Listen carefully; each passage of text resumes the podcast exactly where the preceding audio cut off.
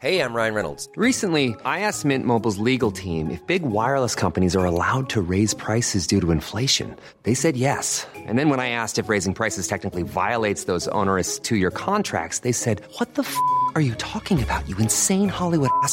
So to recap, we're cutting the price of Mint Unlimited from $30 a month to just $15 a month. Give it a try at mintmobile.com slash switch. $45 up front for three months plus taxes and fees. Promo rate for new customers for limited time. Unlimited more than 40 gigabytes per month. Slows. Full terms at mintmobile.com. The Economist.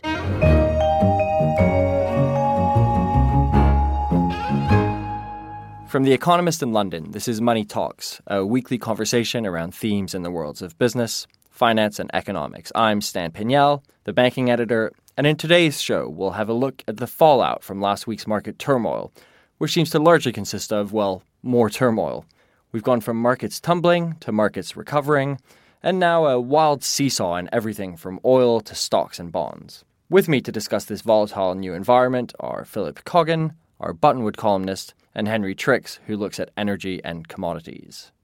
Philip, it looked at the end of last week like markets had calmed down somewhat. Now we're seeing more signs of turmoil. What's going on? Well, a couple of things have happened in recent days. The first is that the Fed seems to be still ploughing ahead with the idea of pushing up rates this year and possibly even in September. So at the end of last week, the markets were kind of hoping that their own nervousness might have pushed the Fed away from increasing rates, and that might not be the case. Secondly, uh, there was another purchasing managers index out of China, which was below 50. There's a kind of unofficial PMI and an official PMI, and both are indicating weakness at the moment. So we're back to this problem that the markets have survived for several years on their confidence that the authorities are in control. So in China, they believed that China had sufficient reserves to cope with any financial fallout, or they could manage the currency, they could manage the markets, and that has obviously been tested severely in recent weeks. And obviously, they're also worried about the ability of the Chinese to control the economic cycle as they try and shift away from an investment led, export led model into a consumption based one. And then they also thought that the central banks would always protect them in case of a wobble. But both the Federal Reserve and the Bank of England have indicated that after six, seven years of rock bottom interest rates, they'd like to start to think about pushing rates up again. And the worry is that these two things will combine, that the Fed or the Bank of England will push up rates and not take account of the weakness in China, which may well flow through to the Western economies, and therefore make the kind of historic mistake that you can look back to, say, 1937 in the US or uh, Japan in 1997.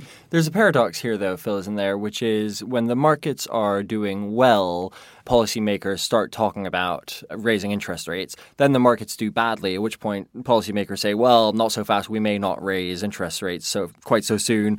And therefore, the markets go up again. I mean, this is an endless cycle. Yes, and you could say all the way back to 1987 when the markets crashed then and the Fed stepped in to cut rates and provide liquidity to the markets. We've had this problem of the Greenspan put, as it was called, the idea that central banks were supporting the markets. But very clearly, they have been supporting the markets, particularly, of course, the bond markets, since 2009. And this is, I think, the sort of junky problem here that we have uh, investors who are hooked on central bank support who are very worried what will happen if that support is withdrawn. And so you get the uh, cold turkey twitchy period when they think that central bank policy is about to change. And so it's not just that investors themselves worry about it, that central banks have to worry about it. If they did see a huge rise in bond yields, for example, that followed the first Fed rate rise, then that would have an adverse impact on the economy. So the difficulty you get into once you've moved from the era that Margaret Thatcher talked about, where you can't buck the markets, to the era we've had since 2008, which is that you can't trust the markets to set the right rate. And it's very difficult once you're in this position to see how you can back out of it. Henry, what about commodities? It seemed to be a fairly easy story to understand with oil going down, other commodities going down on the back of low Chinese demand. But then this week, all of a sudden, it jumped 6%. What's going on? Yeah, I mean, Phil was talking about the market being hooked on QE. I mean, the commodities market has been hooked on China for years now. And sure enough, the suggestions of a drop in Chinese demand have a, a, big fundamental factor over the performance of the commodities markets and, and the oil markets.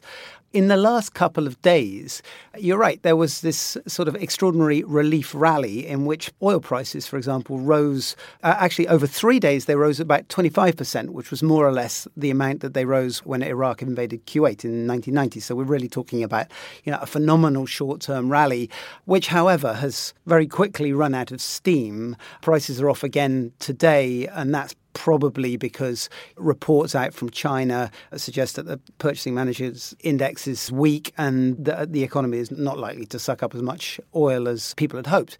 So there's that issue.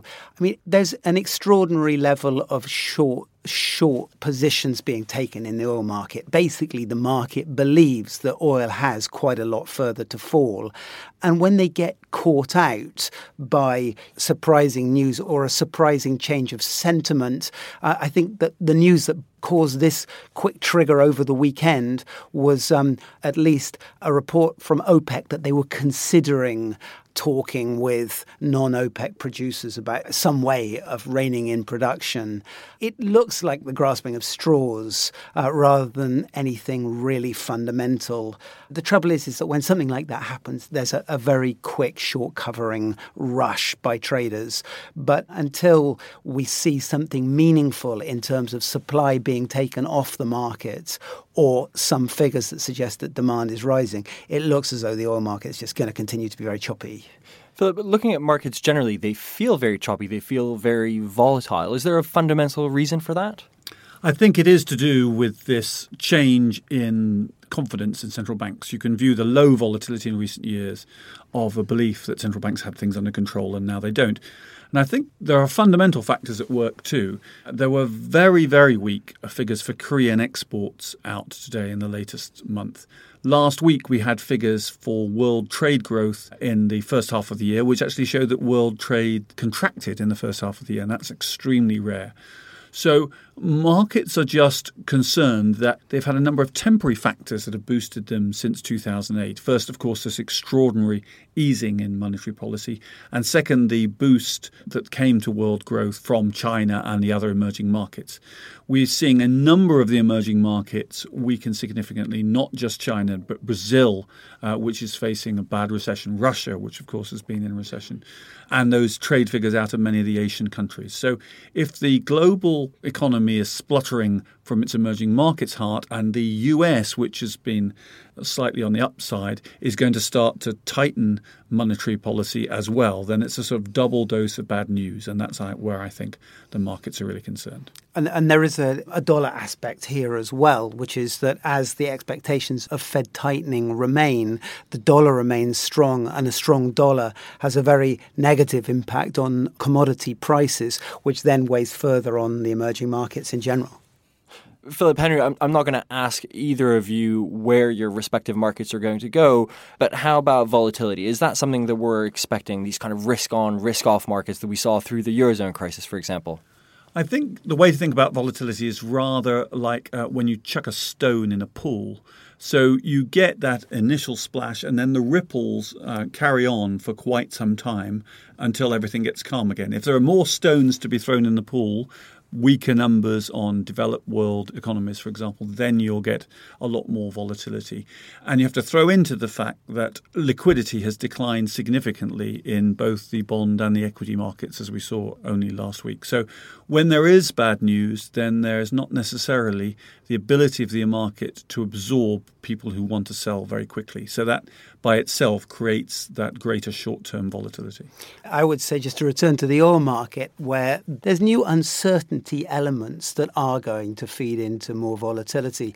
Some of them from the geopolitical point of view. We have OPEC, which is producing above quota as it is, but you have two countries that have, for the last decade or so been underproducing, and that's Iraq and Iran, that are basically pushing up oil production now in order to capture the market share that they lost to Saudi Arabia. So the ability, even within the OPEC cartel, to be able to kind of rein in production. It looks difficult, and it doesn't help the fact that Iran and Saudi they don't really like talking to each other. Philip Coggan and Henry Tricks, thanks both very much. That's all we have time for this week. You can read more about the market panic, if indeed there is a panic, as well as other news on finance, economics, and business at economist.com. In London, this is The Economist. The Economist. Traffic jams, tailgating, pileups. Ugh, the joys of driving. How could it get worse? The federal government wants to have a say in what you drive. That's right. The Biden administration's EPA is pushing mandates that would ban two out of every three vehicles on the road today. Don't let Washington become your backseat driver. Protect the freedom of driving your way. Visit EnergyCitizens.org. Paid for by the American Petroleum Institute.